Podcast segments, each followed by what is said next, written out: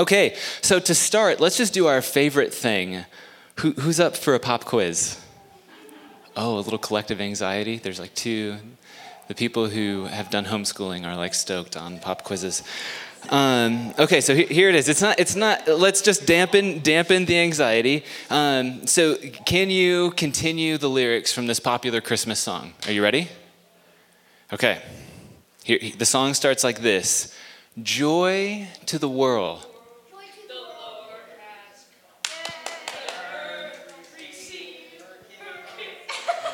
this is great. Okay, yes. So, um, congratulations, congratulations, um, all of you, uh, all of you passed. So here, um, if we're lucky, this 300-year-old hymn will be stuck in our minds for the rest of the day.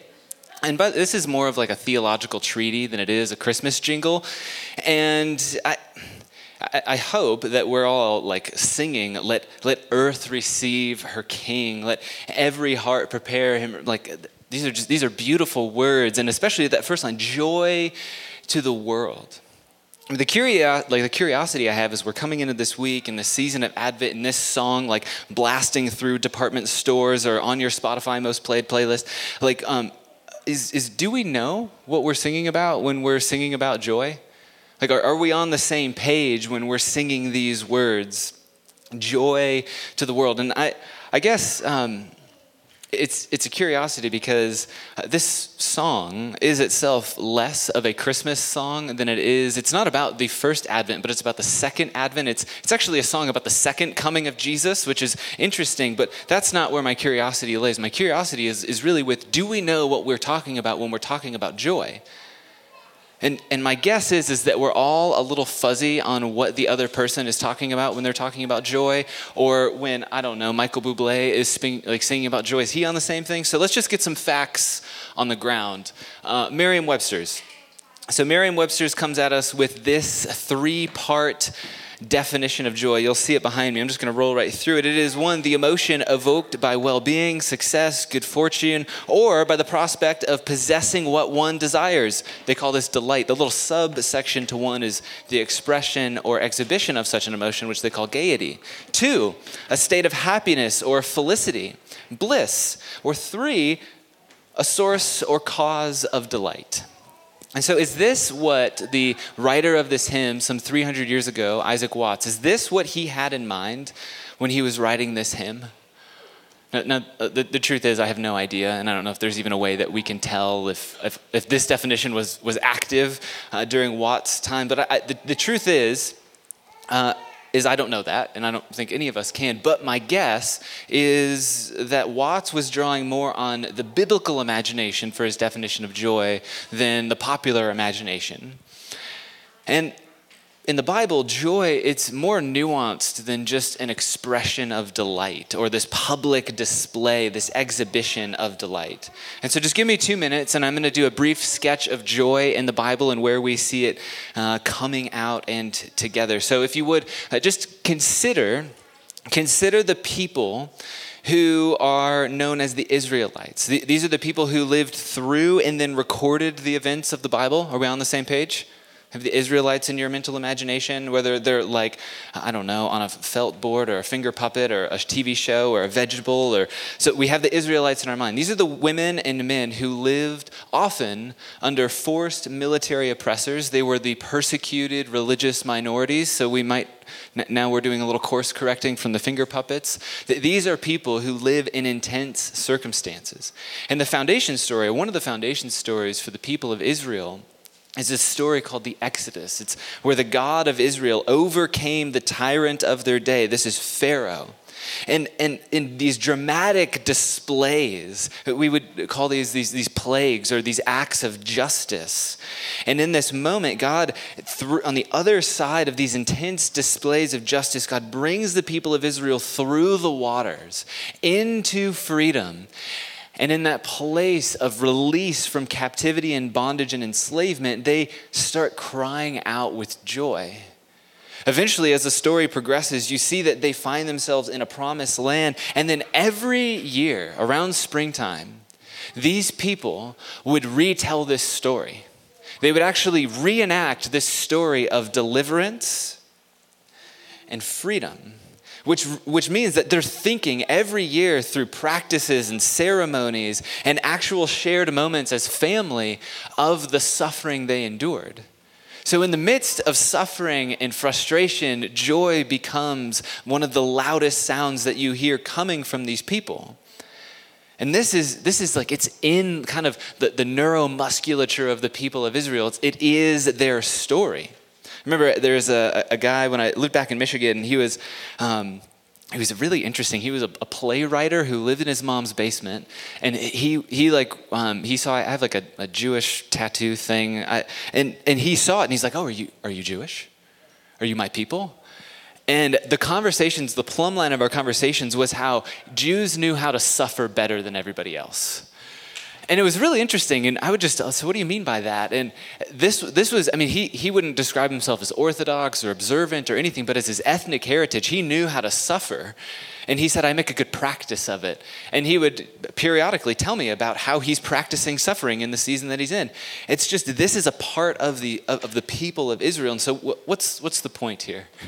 What does this have to do with Advent? Well, joy in the biblical imagination, it's less about these public displays of delight, less about these public ex- exhibitions of our good feelings. And it's even less about like the, the present moment itself, although that's not irrelevant. But in the biblical imagination, joy has, has this capacity to draw on the past so that you might look ahead in, the, in your present moment. It actually allows us to, to reposition ourselves with hope it allows us to wait. Joy has a way of reframing our waiting. And for the people of Israel, you see that joy, it is a relational response to the living God. See, joy is not just something that they choose, it's not something that's happening to them as though they're not participating. It is it's this relational response to the living God. And if we're interested in a starting point, Merriam Webster's fine.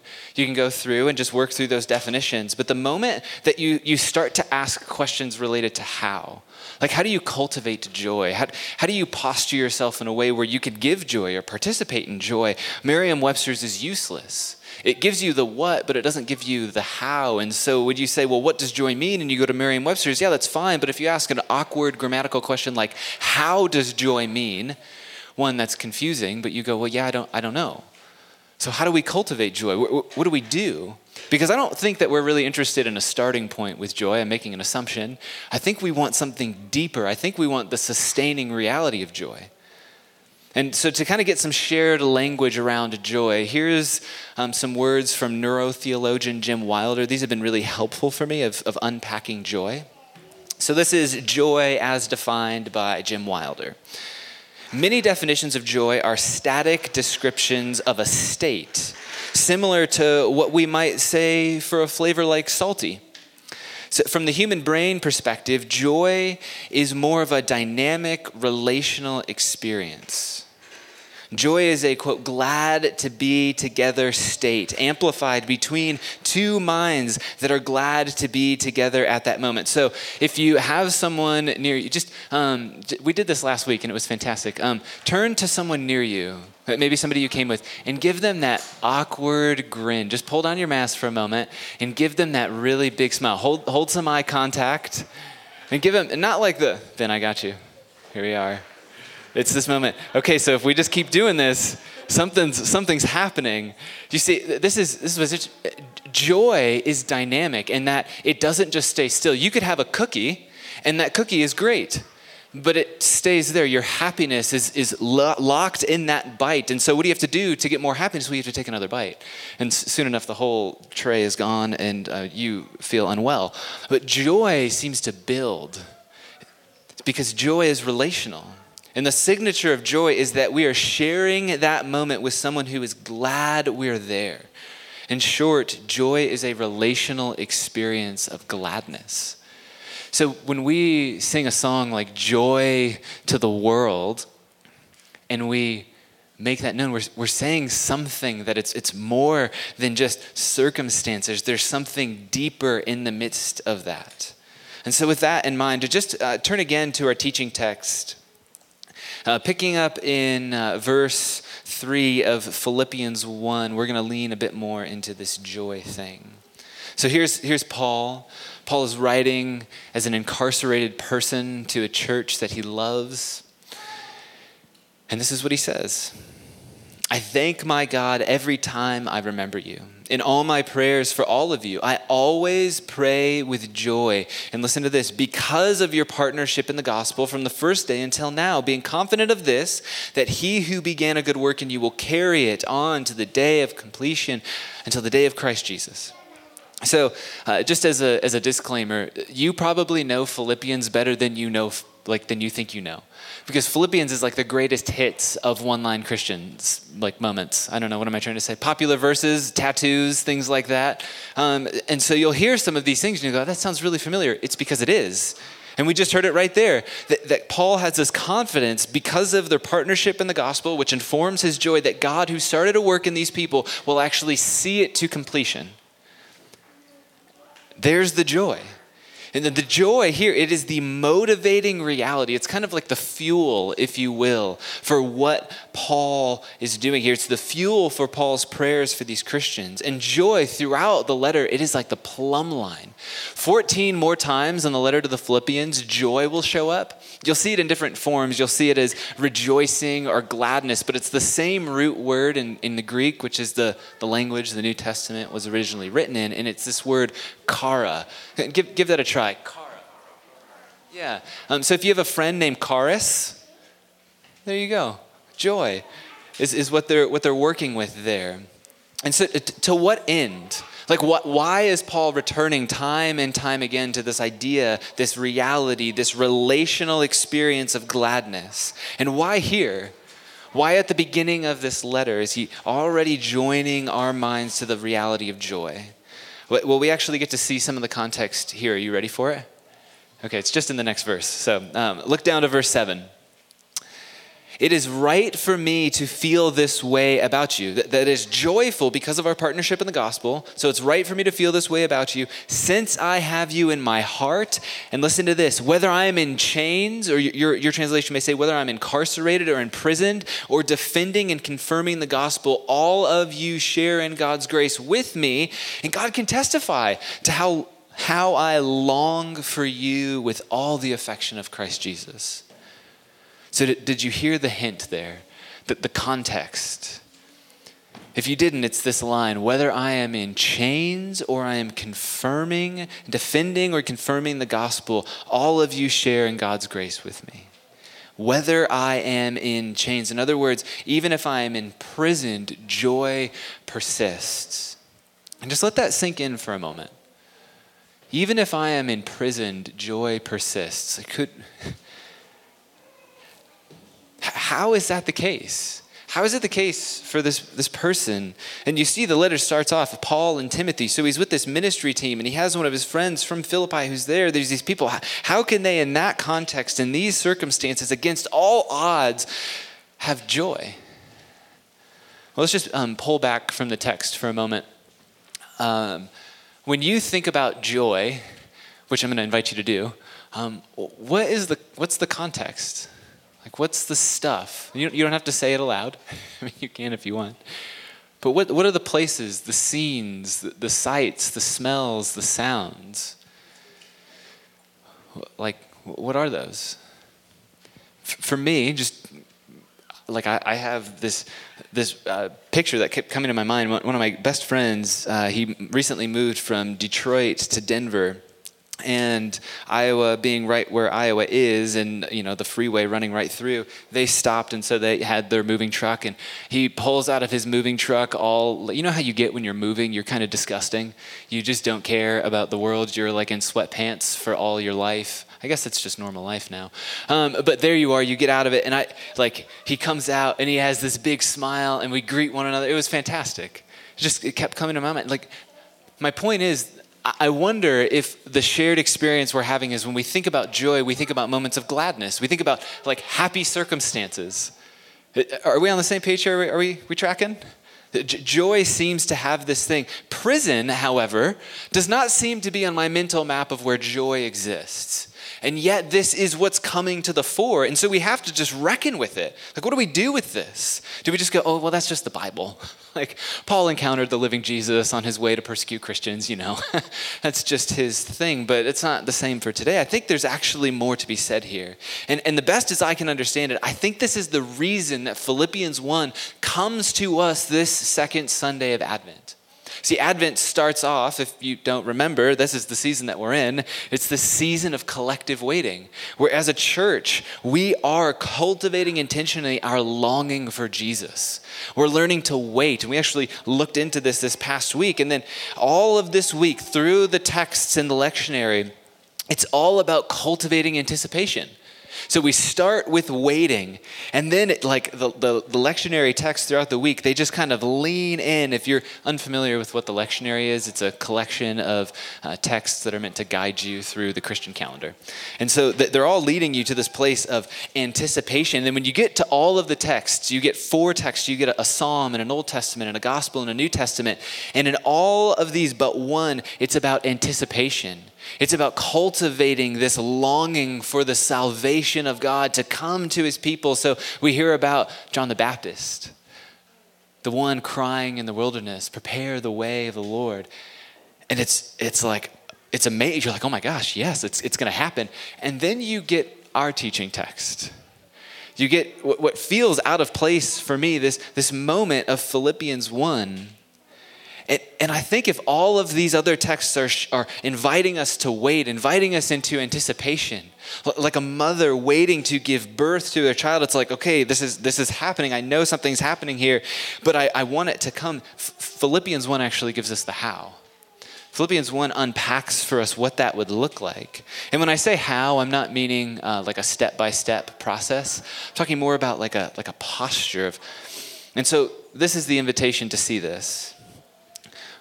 Who are those who Paul prays for? This is not rhetorical. So who's who's Paul praying for in this passage? Boom, Linnea coming in. The church at Philippi, yes. So, how does he describe them?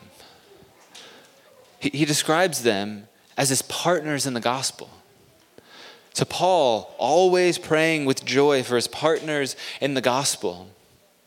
Let's just take this one step further. What does it mean to be a partner in the gospel? Have you ever thought about this? Like, is this for us? Is this just the church at Philippi? And maybe what comes to your mind is like, okay, um, like worship or prayer or I don't know, some other Christiany types of things, support, friendship. But, but, but it goes further, this idea of partnership. Check out how Tom Wright unpacks this.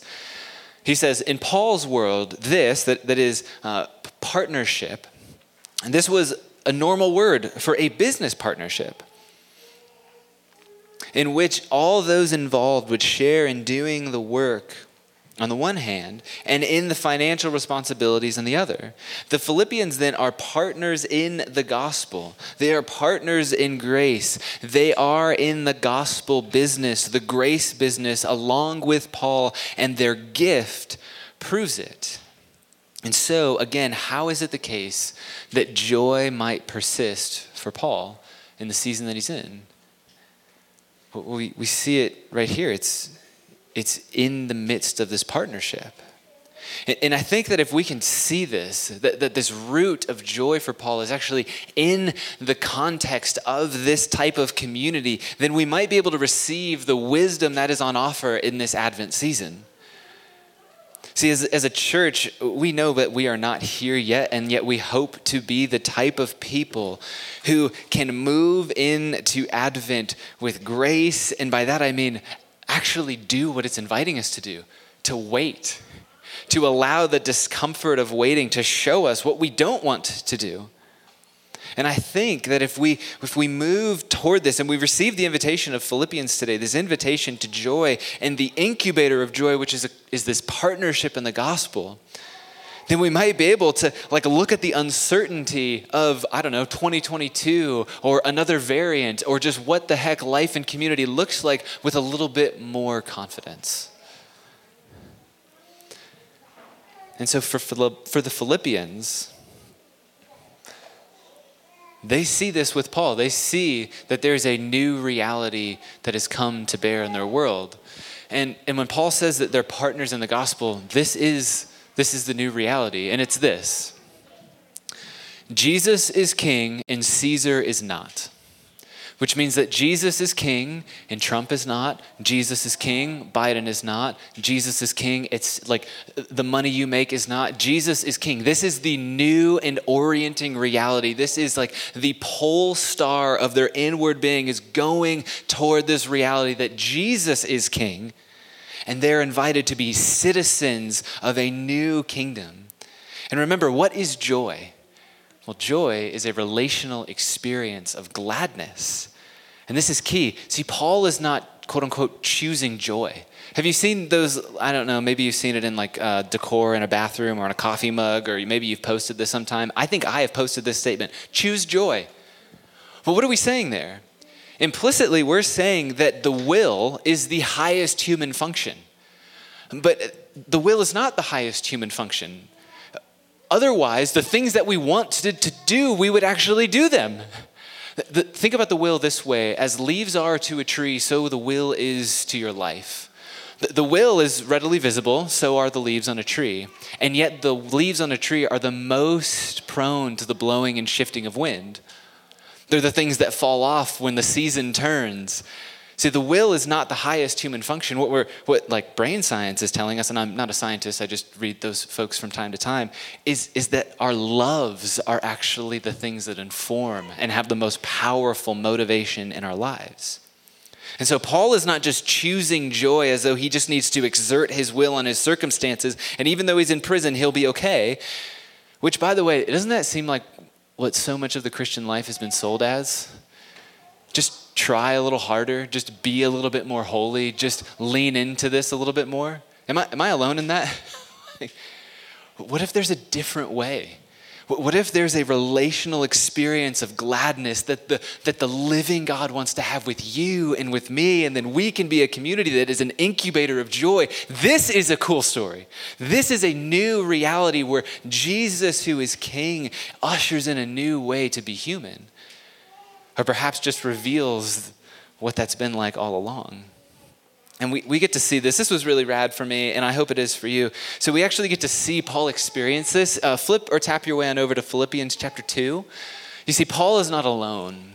And this is the gift that he's talking about. The, the gift is this person. We see this Philippians 2 25 but I think it is necessary to send back to you Epaphroditus. And just stop right there. So, the name Epaphroditus is in of itself interesting. It means um, belonging to Aphrodite. Aphrodite is the goddess of lust and love and sexuality.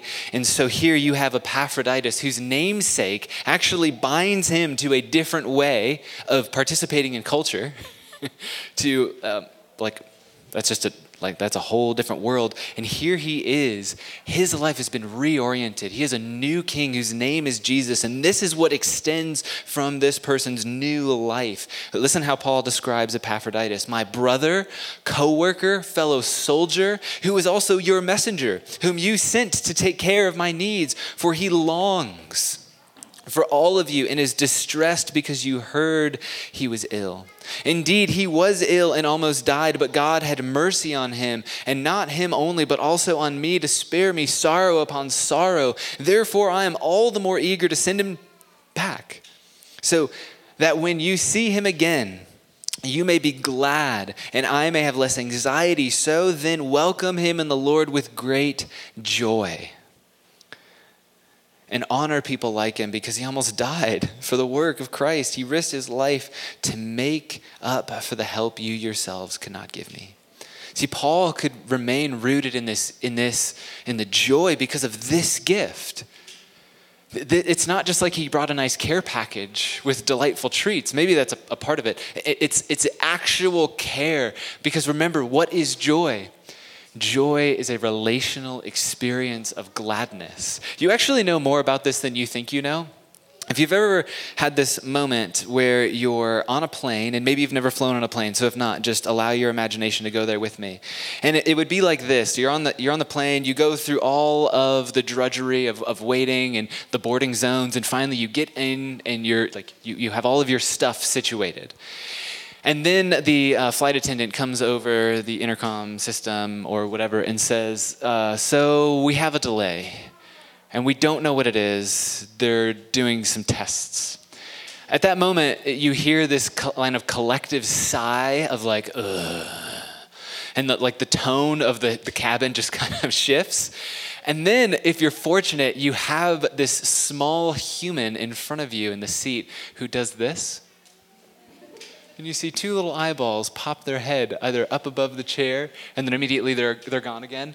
And then slowly you see more of just than eyeballs. You see their face and they're smiling at you because they say, I will not wear a mask on a plane. Take that, FDA. So um, here we go. So and then the smile happens. And this happens about 17 times in the next 30 seconds. What, what happens in that moment? My guess is if you're in an, like an okay place, you start to smile. Like there's something is happening, like this joy is building because this relational experience of gladness. This is so fascinating. Like we're actually created for that moment. This is this fantastic thing where, as you're looking at them, all of a sudden they're seeing this joy reflected back, if it's true joy, in the left side of your face, right, right by your left eye. And what that means is it's imprinting on the right side of their brain, which that's where all of the joy gets built. And so this joy center in your brain is getting charged up and it just keeps building and building as they're smiling and you're smiling. And it's, it's, it's that smile, like the biggest smile you can smile is happening. This is the gift that Paul receives with Epaphroditus, this, this collective building. So, of course, he's always praying with joy because he has this. And then it grieves him to send Epaphroditus back. But he wants that joy that Epaphroditus has brought him to be present in this community, to be a reminder that this is the sustaining reality as we wait. This is what Advent invites us into. Like, wouldn't you want this? Isn't this like one of the most beautiful stories? I love how Paul finishes his prayer. He actually says this from this place and from this desire, knowing that God will complete the work he started. This is his prayer, verse 9, Philippians 1. That your love may abound more and more in knowledge and depth of insight, so that you may be able to be to discern what is best and may be pure and blameless for the day of Christ, filled with the fruit of righteousness that comes through Christ Jesus to the glory and praise of God. And maybe that language is a bit distracting because it's uh, so churchy. So hear this from Eugene Peterson in his amplified version. This is the message. So, this is my prayer that your love will flourish and that you will not only love much but well. And I'll just stop right there because the rest is just gravy that you will not only love much, but well. Like, this is the thing I long to get caught up in. I think maybe at some level, this is why you're continuing to come back to a community that's as awkward as this one. Because you desire to love much and well, and then to receive that in kind. You want to be a part and in a place that is an incubator for your joy. And that's who we want to be. We want to be a people of gladness and rest and delight. We, we want to be able to sing joy to the world and actually know what the heck we're singing about because we've experienced it in the face of one another.